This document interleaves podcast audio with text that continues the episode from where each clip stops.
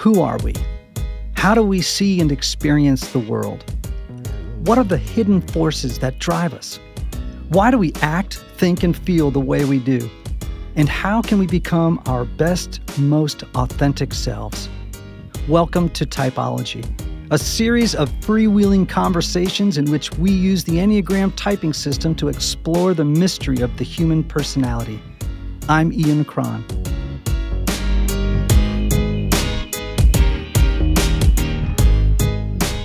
Hey, everybody, welcome to Typology. I'm here at Weld, the community workspace that is for hipsters and cool people who live in Nashville, Tennessee. You know, again, as I've said before, I feel so out of place here. I'm such a geek compared to all the all the cool kids are You- here working. You didn't ride your longboard in today. I'm disappointed. I know. oh, I'm here with my good friend and my producer, Chad Michael Snavely, who is across from me providing editorial. Have you seen Superwoman yet? The movie? you know, I haven't, but I've heard some incredible things about it. Did you know that Superwoman first appeared on the pages of DC Comics 75 years ago? Wow. 75 years ago, which is kind of remarkable that it took this long for a strong, powerful woman, right, mm-hmm. to appear as a superhero in a film, in a successful film, Man. no less at the helm of a director who also happens to be a strong visionary Right, woman as well, right? I guess Hollywood execs, from what I understand, they have had this long held belief that audiences in general, right, mm-hmm. haven't been ready to embrace a female protagonist whose exceptional strength and leadership earns her like even the admiration of her male counterparts. That's crazy. right? That's crazy. So, culturally speaking, Superwoman represents, I think, this giant evolutionary step forward for women who are Enneagram 8s. Yeah. So, Enneagram 8s, Chad, you ready? Hit me. Okay, I want to hear about them. Okay, get your get your notebook Here we out. go. Enneagram 8s are called the challengers. And regardless of gender, these people are formidable leaders who inspire people to follow them. They aren't afraid to speak truth to power. They champion the cause of underdogs or people who can't fight for themselves. When they're mature, challengers wield their power in the right measure at the right time. But when they're not, I can tell you, as the son of a mom who is an eight, and as the father of a daughter who is an eight, Wow. they can be a lot to handle if they're not very mature. I've actually received a lot of email from women who are eights on the Enneagram asking me to devote an episode to women eights. And today is the day. Here we go. Here we go. Our guest this week on Typology, in my opinion, is a superwoman. Awesome. Yeah. Melissa Green is an artist, she's an activist, she's a pastor, and she's a mature Enneagram 8 who beautifully describes, I think, her life as a challenger. So, regardless of your gender, and I'm saying that to you, men, like if you're tempted right now to say, oh, this is really just a show today for women, don't do that. Stick around because there's some stuff you really need to learn about women eights. And you'll learn some stuff about yourself as well. Um, so, Chad, are you are you ready for this? I'm so ready for this. All right, no more chin wagging. Uh, that's a great word, isn't it? I love it. I love that word, chin wagging. I just, I actually like thought to myself today, I'm using the the term chin wagging. I used it the other day and I realized No. it's because you've been using it so much. Ah, You're bringing it back. man, you're copping my material. All right, enough. Let's get to it.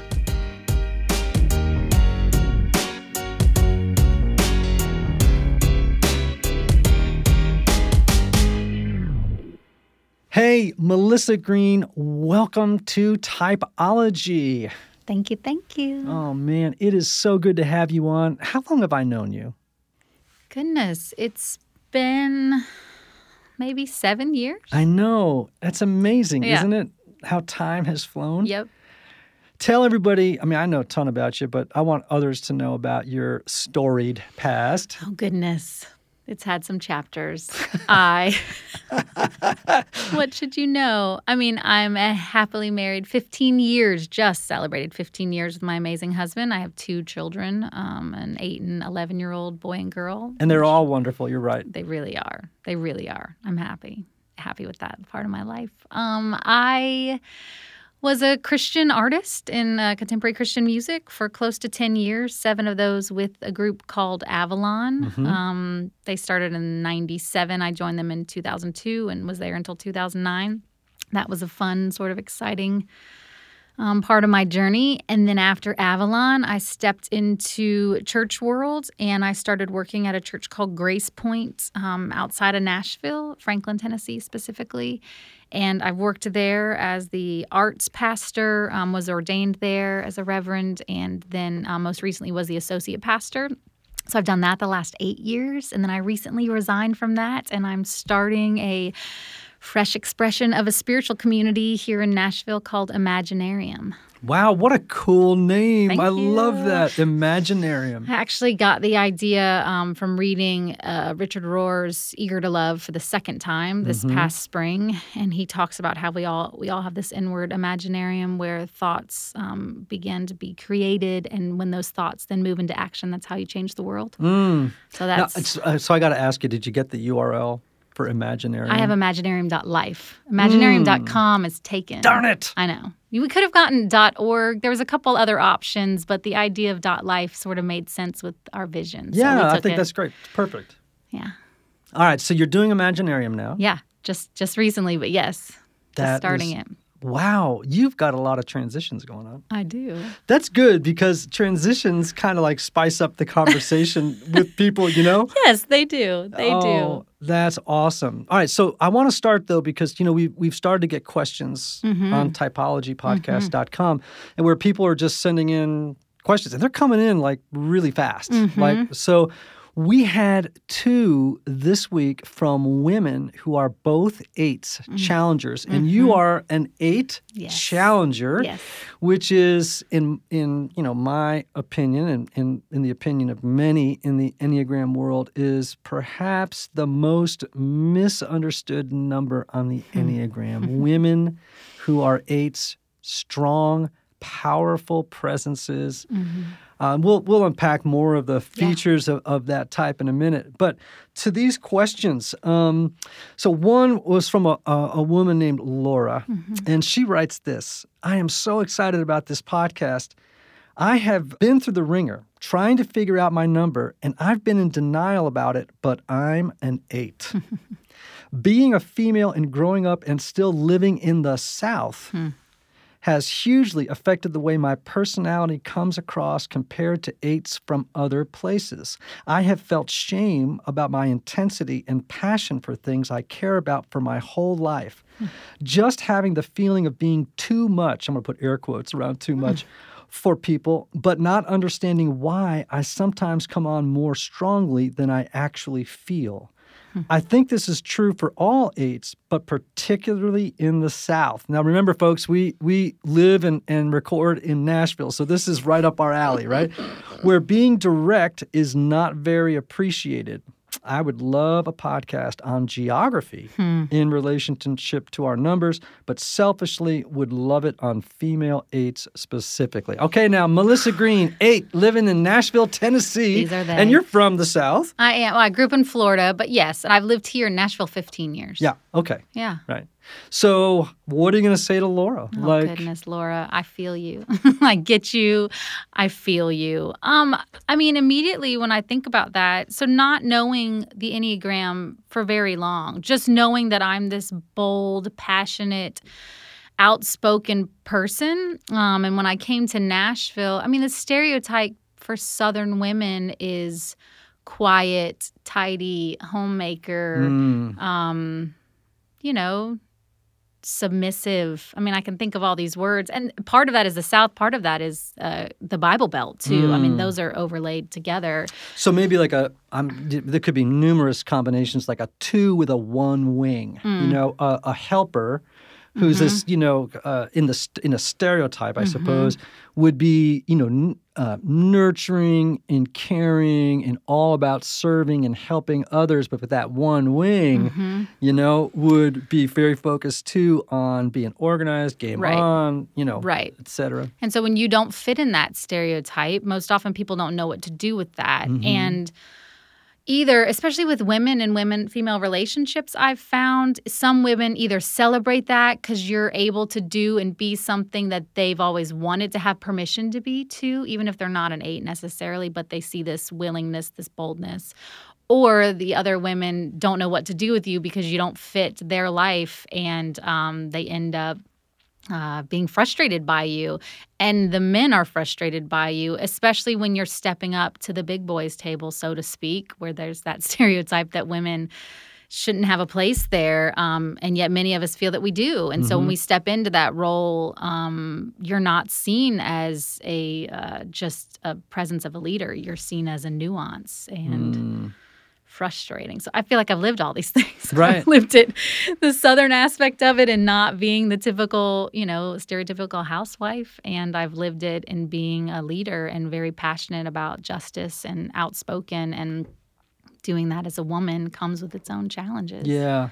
You know, it's interesting about the geography of this mm-hmm. because um, for many years I lived 30 miles from Manhattan, right? In a place where there were just so many women mm-hmm. who were you know, at the top of the corporate ladder, right. for example, in the investment services world, you know, so they were working at Goldman Sachs or, you know, these mm-hmm. big, intense shark tanks. You know what I mean? Like we're, you know, it was rough and tumble. I once had a woman say to me, she said to me, she says, Well, you know, if you want to play in the NFL, you got to wear pads, you know, and you got to expect to get hit. And she just was like, This was it was okay geographically to be an eight mm. as a woman. You know, it's far mm-hmm. more acceptable. Yeah. But in the South, what you're saying is, you know, it's just not as mainstream, Mm-mm. right? Mm-mm. And so, just with all the challenges of being a leader in general, now you have the challenges of facing the stereotype mm-hmm. and having to overcome that with people mm, as so, well. So, you got to really swim upstream here. You really do. Yeah. yeah. And I'm grateful for people that have come before us and shown us that we can do this, but it's always nice to hear a different voice. And so, Laura, I hope you hear me saying there's more of us out there, and I hear you and I feel you, and you are you for a reason, though. And so, mm. to not have to deny who you are, but to be able to step into that with confidence and humility is a beautiful thing. Mm, and we're going to come back to that okay. too, that blend, right, of, of confidence and humility, which is not a sign of weakness, mm, which would be a, yep. which would really be a struggle for eights because mm-hmm. they confuse vulnerability and, and weakness, mm-hmm. right? If they're not very self-aware or evolved in, in their in their work. So this other woman who's mm-hmm. also an eight, I mean, mm-hmm. this has been my woman eight week, right? She she wrote, my husband and I are about as uh, opposite as we can be. I'm an eight and he's a nine. Okay, so she's setting a little context. She says, also, as you've mentioned yourself, eight women have had it pretty tough in our culture, specifically evangelical culture. I was told in my Christian high school that it was too bad I wasn't a boy because I would win our regional preaching competition. Mm. I mean, this is like right in your mm. zone, right? Uh, this has deeply wounded me. I ended up a theology undergrad and a seminary student later in life, but have been a stay at home mom the last eight years. Hmm. I am returning to the workforce soon, and my ability to find my place is completely lost. I have so many passions and no idea where I fit. I no longer want to serve in church ministry, but am so deeply wired to speak the truth help she says exclamation mark oh she's clicking her fingers watch out and i mean she you just you just breathe like you were just like coming out of your corner you just you just I like just, you just hit your gloves together and came so out of the corner. Thoughts. That was awesome. Okay, bring it. Bring it. Just so many thoughts. I mean, I've I've grown up in evangelicalism. I've worked in a post-evangelical world. Uh, I mean, I worked in evangelical world with uh, the contemporary Christian music that I did, and then for the last eight years, I've worked sort of in this middle ground bridge place and a little bit of post-evangelicalism. So. I mean, I get it. I feel you. And for me, even the idea when I was first hired at this church, um, and the idea that I would take on the role of pastor, first of all, it was something that I had never dreamed of because that role wasn't available to women for most of us um, in the churches and denominations that we grew up in. So even in taking on that role, it was amazing to sort of step into this role and not have to think that I need to fit into some box because there was no box for me to begin with, uh, for one. But for two, I remember specifically a man saying to me when I got that title, oh it must have been that some some man somewhere did not step up and so you have to fill in for him So Whoa. just I bet that was received. oh, uh, eight years ago. I don't. Yeah, I was angry about it. There was some righteous anger with that. But I mean, it is. It's the idea that women can't or we've been told shouldn't be these things. And yet many of us feel um, this call and this stepping into who we actually are. These are the roles that we want to fulfill. And i think there is a community and many people in our world that are longing for women to step into these roles. And so part of me wants to say to her you know, find this deepest sense of who you are and what you feel led to do. And then somewhere, somewhere needs you to do that. And so step into that. But I get if she feels frustrated that there aren't spaces where she feels like she uh, has or can. I mean, I've been there. So I was thankful to be a part of a church for eight years that had roles for women. But I continually see this structure sort of reinforcing itself that it's embedded like patriarchy. We can go down this road maybe for a minute. Patriarchy I can see you. you. You're organizing your notes on the pulpit. I think I'm getting ready for. A, I'm getting ready for a storm. Uh, you know, a barn burner No, here. I'm, I'm taking deep breaths. No, but I just think patriarchy is embedded in our systems, whether individuals realize it or not. There's good people, male and female, and everything in between across the spectrum that don't realize how embedded this is in our subculture of Christianity and the institution of our churches. And so we need voices and willing people to step into those spaces and to be able to stand up for who they are and what they believe in. And then I think we also need people that will step out of those spaces and call the church to a better way. Mm. Whoa. Look at you. You're all like- you got your fist up in the air and you're all happy right now. You're in your happy place, aren't you? Being outspoken and strong and stating your Can't help it. Yeah, I know. No. But you're a, you're an integrated eight. I mean, you Mm-hmm. you've really done a lot of work, you know. And so you're a testimony to to people that you know, when you're in any number when, when they're in that kind of trance Mm-hmm. of the number, you know, it's like they're just not attuned to the fact that they see the world through a particular lens, Mm-hmm. right? And when you never take or, or even are aware of the fact that there is a lens, right? I guess we Mm-hmm. could call it a worldview, a way of seeing the world. i- i- that you need to take off your glasses and actually look at the lens through which you're looking at the world. Mm-hmm. Yep. And you know, uh, until you do that and and say, "Oh, well, maybe my lens has been distorted. It- Mm-hmm. it's been ground in such a way that I haven't seen reality the way it actually is, nor have I seen myself as I Mm-hmm. actually am." And I just need to take a whole step back and and and rethink. Yep. And that's what the Enneagram does. Oh my goodness. When I first was exposed to it, I guess it's been three years ago um, that I was exposed to it and realized that an eight was something that could describe who I am. It was such clarity for me. Um, it was clarity on why I am at times this bull in a china shop. It was clarity and that that's not necessarily okay though. Right. but at least it understands like the intentionality behind it. It was clarity for me why I'm not able to be attracted in friendships with people that don't give off a high energy and why I don't why I don't feed off of that or why I need that. And so when I can see that from a broader, uh, higher view, then then I can step back into those relationships and they first of all understand, okay, I'm not giving off enough energy, and I can say, I don't need them to give off energy to be a friend with them. Like that's something I can work on. Um, so it's been really beautiful. It's been beautiful in my life as I'm pastoring and walking out life with people and understanding all the different viewpoints. It's been amazing for my husband and I to better understand each other. I'm so grateful for this tool. Okay, so this is really great because this this comes down to some issues around leadership, Mm-hmm. and leadership is something that I'm really passionate about. Like I've led a church, I Mm-hmm. you know I've led a number of things in in, in startups and everything else, and I think a lot of people who listen to typology are leaders. Mm-hmm. You know, so one time I'm at a church. um, In fact, it may have been Josh Graves, our friend here at Mm-hmm. yeah. Otter Creek in Brentwood, and um, there was a light goes on moment. Um, oh, I'm sorry. It was Aaron Niequist. Josh Oh. was there. Aaron from Willow Yep. Creek, right? Was at this uh, workshop we did on the Enneagram. And when we discussed the idea that as a pastor, you realize, oh my gosh, there's not everybody in the room is me. So when I when I lead prayer or when I give sermons, I have to be thinking about nine different types Yep. of hearing and seeing the world. And you can't get everybody. Right. But but you're just far more aware that my leadership style mm-hmm. has to accommodate mm-hmm. different types of people, different ways of communicating. Like I often say about eights, like every number has a communication style, right? So mm-hmm. we always say that the the, the eights communication style is commanding. Yeah. Some people say barking, you know, which I think is I'm sure I've done both.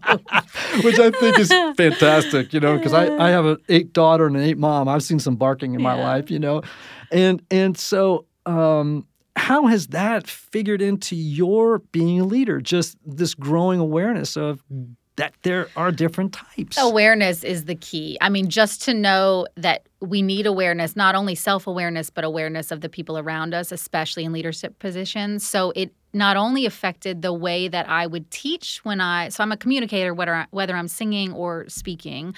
Um, so, especially in my teaching and putting together sermons and messages, it gave me a much broader um, challenge on how to communicate said idea to this group of people that's in front of me. And again, knowing, which I don't know that many eights have problems with being all things to all people. Like, I would never fall into that trap necessarily, but to have that awareness to try to meet people where they're at and not assume that they are where I'm at. Two, for me, when I curate, um, services specifically for the church that I was a part of and for um, the new thing that I'm building. It helps me know that different people receive different things in different ways. So, affirmations, there may be some different sensory that's going to meet a four or a seven, that an eight needs a totally different way to approach said topic. So, to build some of that into trying to create this more holistic environment. So, in that sense, it's been a call and a challenge. Boom. That's all I want to say for leaders. That's a boom. And it doesn't matter whether you're a leader in a religious setting or in business or with your children and your husband. I mean, you know, or, mm-hmm. you know, it's just like, man, if you can develop that knowledge base about how the lens through which others Yep. see the world, we, we grow in compassion, empathy, but also in effectiveness Yes. Yes. right Yep. and and you know we all want to be effective Yep. in our different roles in life not mm-hmm. you know just in one setting but in all of them so boom melissa green thank you for articulating that that so beautifully now earlier we, we were talking about your journey toward identifying your type and that mm-hmm. that what was interesting has was you were able to see that right away oh my gosh i'm an eight right? Right. like the penny dropped pretty quick but other people had some resistance Yes, they more times than not, when people that are familiar with the Enneagram find out that I identify as an eight, most of them are like, wait, I don't experience you as that. I experience you as much more nurturing than what I am familiar with an eight is or should be or could be. Um, and I found that interesting. And then understanding that a two is in my, I go to a two in heart, um, in, in what would be the word? Not the opposite of stress, security. security Mhm. So knowing, okay, well, that I do take on some of that nurturing qualities, yes. But you were saying earlier, which I would love more information on this idea of all these the subtypes within each numbers, and because I know 100% an eight is who I am, I'm confident about that.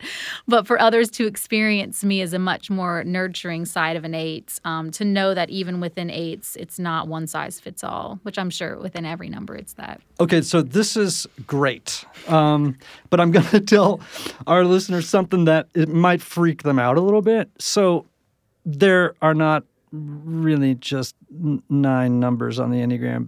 There are 27. Dun dun dun.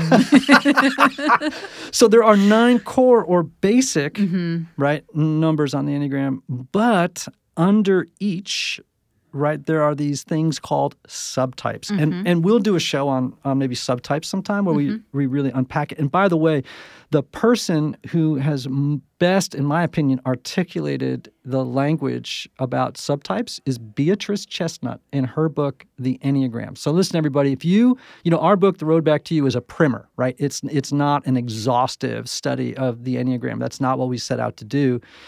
Um, but I always tell people, next book, if you want to do a deeper dive, go to Beatrice Chestnut's book, The Enneagram. And she is coming on the podcast. Ah. We, we've been in touch. We, we started to form a, a little bit of a, uh, a friendship on exciting. email and, and uh, online. And so um, she's going to come on. Maybe we'll just dedicate that show to subtypes. Now, let me just kind of explain a little bit in brief what, what subtypes are. And I'm going to borrow some of Beatrice's language for this.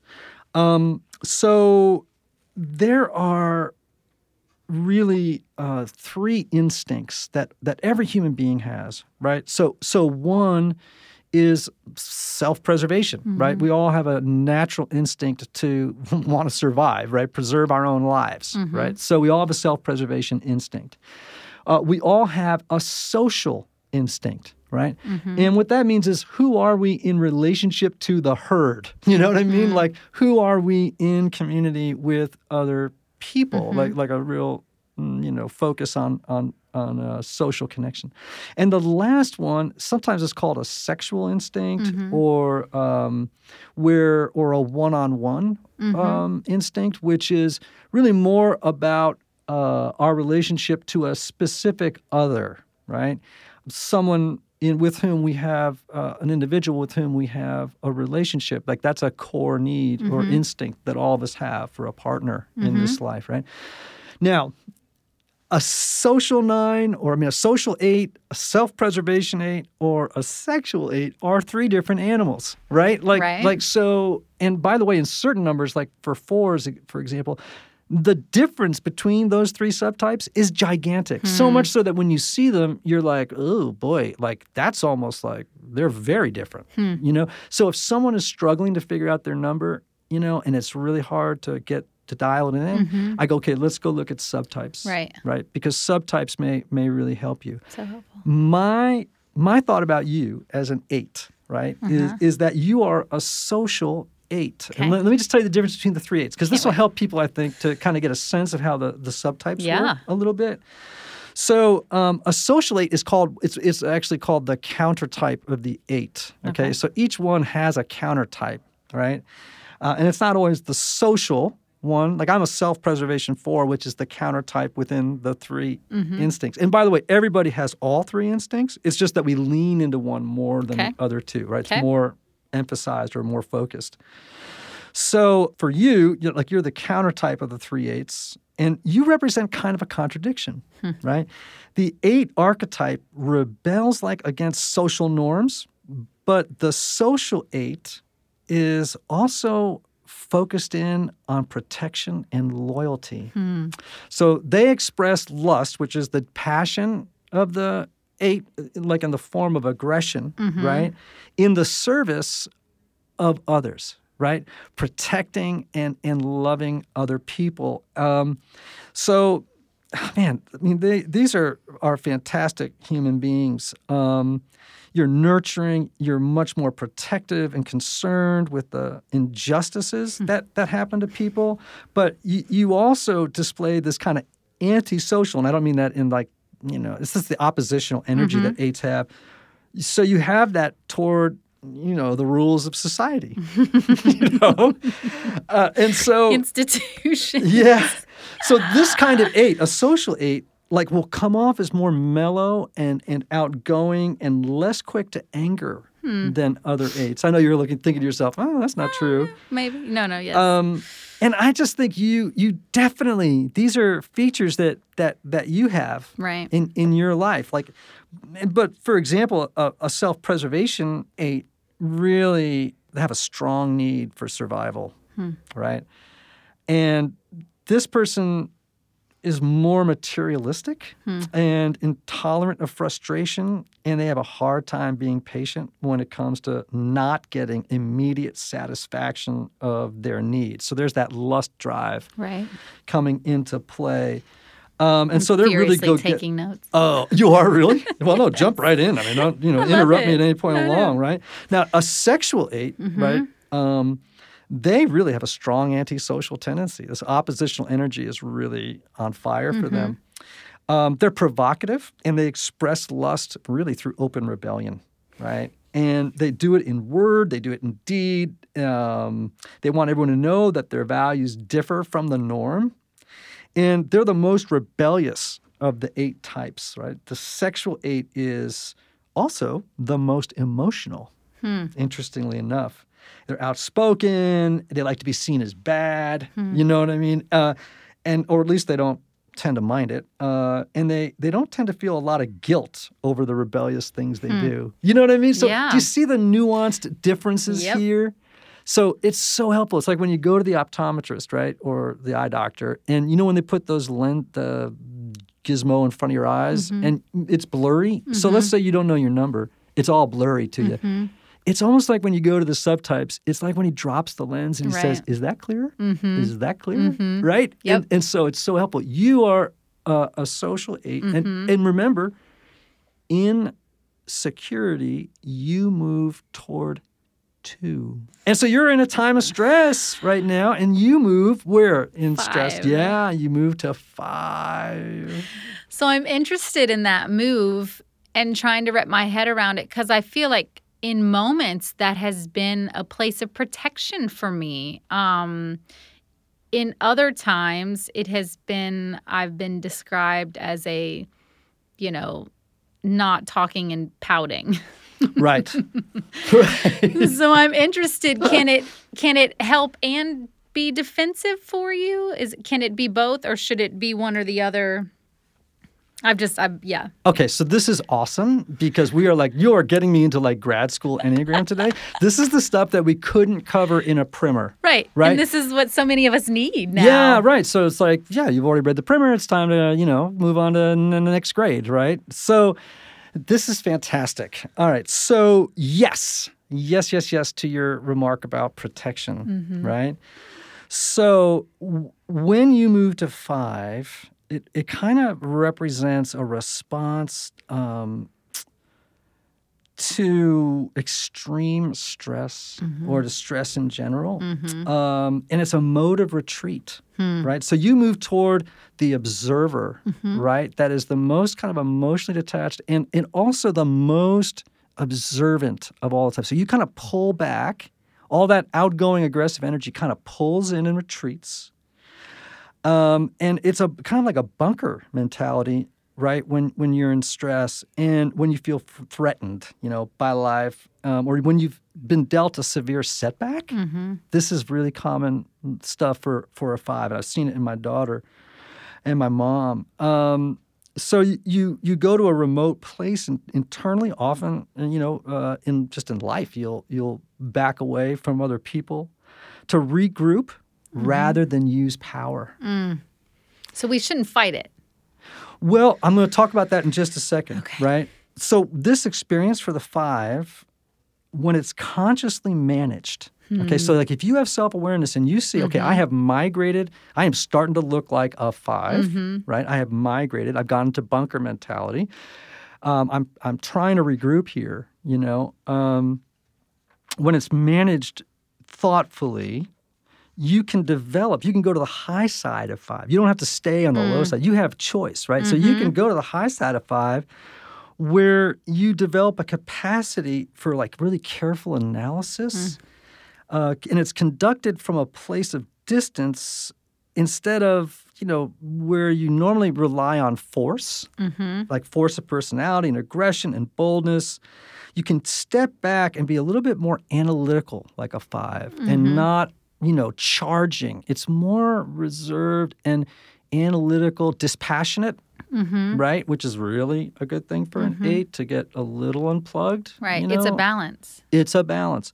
So do you see where you can you can go to a place in stress, but choose to go mm-hmm. to the high side great. of of that number. You're not locked in like, okay, I'm stuck here in the Right. puddle of five. You know, it's like, no, I can go to the high side and really take advantage of of things. But that requires thoughtfulness, I'm just- mindfulness. I'm replaying current events that Okay. have happened lately and Yeah. watch I've watched myself do both, right? I've watched myself retreat and it be in a defensive place and I've watched myself in moments be able to to do what you're saying like take the high side and ask the good questions and gain perspective and take a breath. Um yeah. Yeah, taking choice. taking the high road of you know taking the high road, Yeah. not the low road of, of Yeah. five. And and five has resources for you Mm-hmm. in times of stress, not just okay. This is what I look like when I'm in a mess. Right. It's like no, maybe, but when I see that, I can make different choices. This is the benefit of mindfulness So in, in your in, with the enneagram.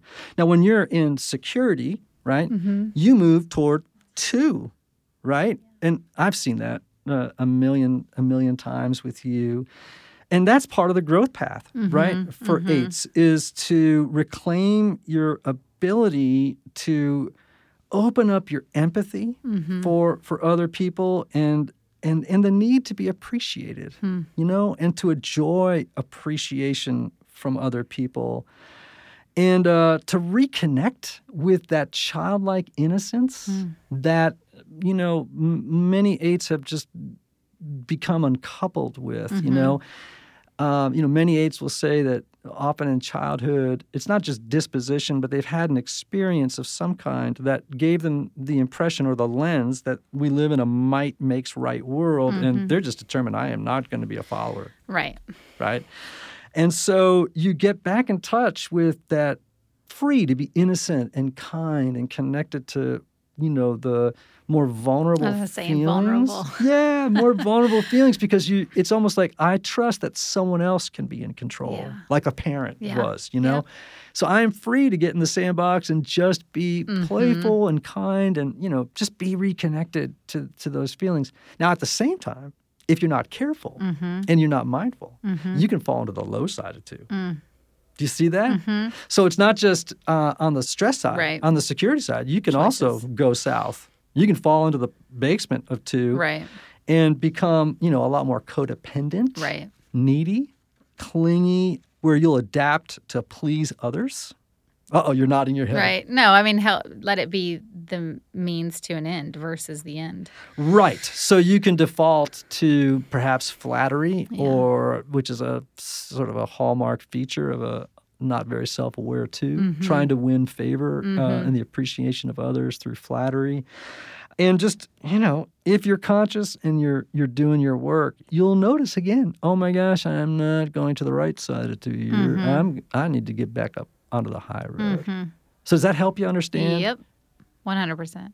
Cool. It makes right? way more sense.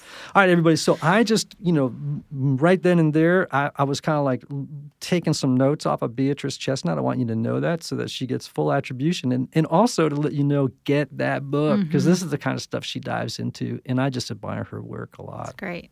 I'll be purchasing it. Wow, we covered subtypes, we covered stress and security. This is fantastic, right? I need to come back when I'm in a really peaceful moment in my life and see what kind of conversation we would have then. All right, so you were nodding when I was talking about the whole pleasing others thing. When you go to the low side of, of mm-hmm. two, what, what were you thinking about? I'm just thinking of watching myself in recent months as I've been in very stressful situations or in pushing into new things and stepping into security. You still have choices all the time. I don't think you can coast with any of this. And Right. that's just a good lesson in life in general um, to remember to remain self aware and paying attention to not just your actions, but your motivations behind the actions. So, So it's so funny. Um, one of the mantras that I picked up from a friend named Curt Thompson, actually, he's a psychiatrist and written some great books on shame. He, he said something once that kind of like knocked me over. It was so brilliant. He said, Pay attention to what you pay attention to. Hmm. Isn't that wonderful? pay attention to what you pay attention to. And what eights pay attention to is power. Hmm. They want to know where the power is, mm-hmm. right? They, they, you know, which is different than like, like what does a one pay attention to? The moment they walk in a room is what's wrong. Mm-hmm. So their attention immediately migrates toward what's wrong, what mm-hmm. needs fixing, what, and yours immediately when you are just going through life on autopilot is just migrating to where's the power, where's the action, where's the passion, you know? And so knowing that and being able to observe yourself, yes. oh boy, that's good. Helpful, helpful. Oh, so helpful. Okay, I want to ask you a couple of questions. Okay. These are good. Um, because you're an awesome singer and a seasoned and you know highly respected performer, tell me what your favorite record is right now, Oh, goodness. or in the last year. I, I- one of them. I'm not not the. I hate that when people ask questions. I know that. that's a big. I am so eclectic. I mean, I've been. I went on a um, trip to New York recently, and so my mind has been really appreciating the Hamilton soundtrack Mm. and Dear Evan Hansen. This song based off. Uh, I mean, in the musical called "You Will Be Found." It's just this glorious sort of celebration of vulnerability and humanity. Um, so I've been listening to a lot of that. But then I also I love everything. I love Jay Z. I love. Okay, we're getting. I mean, we're, we're going toward eight here. I'm this just is saying. good. I like. I like any. Maybe this lines up with who I am. Any performer or singer or artist that is passionate and wholly giving themselves Right. to the art, Yes. I will love. Okay, Mary J. Blige. Yes. Mary J. Blige, no more drama. Listen, when she sang No More Drama at the Grammys, I'm trying to think of what year it was 2003, 2004 ish. It was like she was the most passionate preacher you've ever been around in Yep. your life. She just gave herself to the song in like embodied this lyric. I'm attracted to something like that. Oh so, man, when she when I saw when I first saw the the the video for one, the song one that she sings with Bono. First of all, my initial feeling halfway through the song was, "I'm sorry, Bono. right. like you are not an eight. You are done for, dude." Like this woman is a force of nature. You just need to let her have the rest of the song. And they were smart, right? Because he sings a little bit the front Yep, end, and after that, he's like, "I'll just sing harmonies." Yeah. Yeah. uh, because her presence in that video Mm-hmm. is so enormous, and, and that's eight stuff, right? All that energy and that anger, Mm-hmm. Yep. ch- and it's just channeled. Mm-hmm. And I, you know, I love that. And she, Mm-hmm. I think. I don't know if she's an eight. I don't like to necessarily type from a Sure. distance. I don't think Beyonce, for example, is. I think she's more of a three. I would agree with that. But Mary, Yep. that's eight. Aretha, eight. Oh, yes. Did you see her at the Kennedy Center? Yes. Oh, good golly. If you folks have not seen the YouTube video of her singing, uh, Feel Like a Natural, I mean, uh, Yep. Carole King's Yep. uh, Sometimes I Feel Like a Natural Woman. It was for Carole King. Yes. Right. Yeah. That. Yes. I yep. mean, if you want to see an eight in action, holy It's making me scared. golly. Oh, my gosh. Yeah. I mean, it made the hair on the back of my neck stand up. Yep. And I've watched it and shown it to people 50 times. Mm. Yeah. When she comes out and she just, the way she sits at the piano, it's like, hi, y'all. like, you might want to put your seatbelts on because even though I'm 70, I'm about I'm to. about to bring it.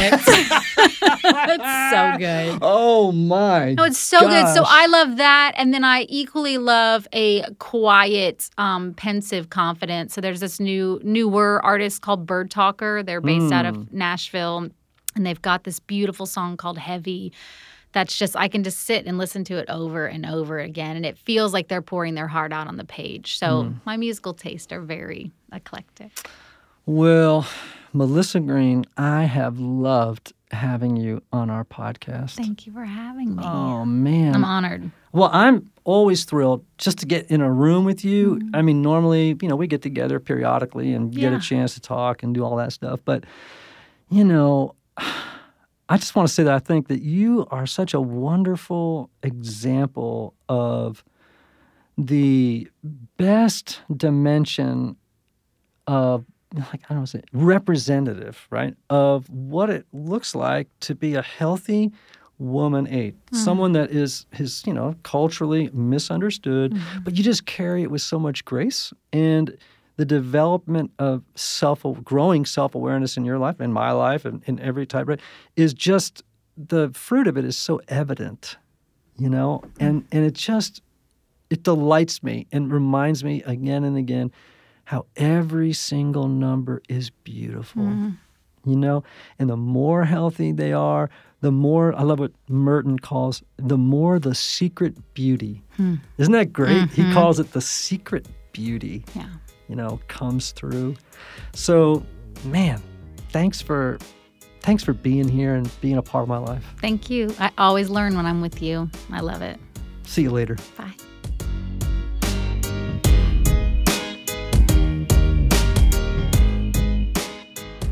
So this week I've been including my friend Chad Michael Snavely, my producer, in on the, the conversation. Chad, did you not love Melissa Greene? How good was that? I mean, you know, there's a moment you have these conversations in the studio and you walk out of the studio and you say, you know, that was a really great conversation. And you listen back and you're like, oh, this was really good. I wanted to just keep going back and going back and going back because she was so, so good. Yeah, I'm psyched that you and everyone that listens to typology had a chance to to hear from her. In part because my mom and my daughter are both eights mm. Uh, on the Enneagram, and I have a really special affection for these forces of nature. They really inspire me. So, regardless of whether you're a man or a woman eight, how can you grow toward health in your personality type? Okay. Um, here's a couple of tips. Too often, like your intensity and your lust for life runs the show. So you need to give a friend permission to tell you when you're being, um, you know, over the top, when you're going overboard or exhibiting extreme behaviors. I, I always tell eights, remember, moderation is a virtue, not a restraining order. It's good. So the the second one is is um, eights tend to be black and white thinkers. They're dualistic thinkers, like like a few other numbers on the enneagram. There's no gray. no, in the yeah, you're always having to tell eights. Gray is on the spec the color spectrum, right? Things can be both and. And here's why eights tend to be black and white thinkers. It's because indecisiveness represents weakness to them, hmm. right? If you don't know for sure where you stand on something, that's weakness. Right. So they say, they sort of plant their stake in the ground. They go, this is right and that's wrong, or this is wrong and that's right. So what they need to understand is sometimes life is both and, not either or. Yeah. So here's the last one Yeah. that I would tell you is I would ask eights to broaden their definition of strength and courage to include vulnerability. Again, vulnerability is not weakness. Vulnerability requires a great deal of courage. In fact, it requires more courage. Listen to me, eights, more courage than presenting a highly defended, rough exterior to hide your more tender, vulnerable side. That, that more innocent dimension of your personality that you kind of have forgotten along the way. You know, mm-hmm. that's the way that eights self forget. So, Chad, tell me something. Yeah. Where would you go if you wanted to learn more uh, about the Enneagram because you want to know what the heck we're talking about Yeah. every single week? Where would you go if uh, you wanted to, you know, leave suggestions about future shows we might do on different topics? You know, all that stuff. What would you do right now if you were a listener of Typology? I, I would most likely 99.9% of the time I would go to typologypodcast.com, typologypodcast.com. I would go to the connect page because there people can submit a question, they can they can send a comment in, all things that we are actually gathering now that we're going to use in future episodes of typology. We have a lot of ideas for ways that we can incorporate some of this stuff from our listeners. But man, typologypodcast.com people can download a chapter, a free chapter from your book. They can go back to one of our previous guests, uh, Rabbi Evan Moffic, and they, they can download a PDF of his worksheet. Um, there's just all kinds of great resources there. Of course, you can you can subscribe to the podcast through typologypodcast.com. You know, Apple Podcasts. You can leave us a review. There's there's just all kinds of ways that people can can kind of connect and get involved in what we're trying to do with this podcast. So that was pretty good. Thank you. You could do that every single week. I don't have to do that. I'm starting. To, I'm starting to sound redundant, right? So that's fantastic. Hey, as long as you um, bring your guitar in more often, like you did on uh, one of our previous episodes, then I think uh, we might be onto something. No, that that was a one-off. Okay, because I heard it. Several, a, a good number of thousands a of lot, people a lot of it. comments came in on that episode. Golly, oh man, we got a lot of fun things planned for typology, though, don't we? we do. Yeah. yeah. I don't know what they are yet, but we're going to give it a shot. get hey, there. listen, everybody, we'll be back next week. In the meantime, I want you to remember the words of Oscar Wilde: "Be yourself. Everyone else is already taken." We'll see ya.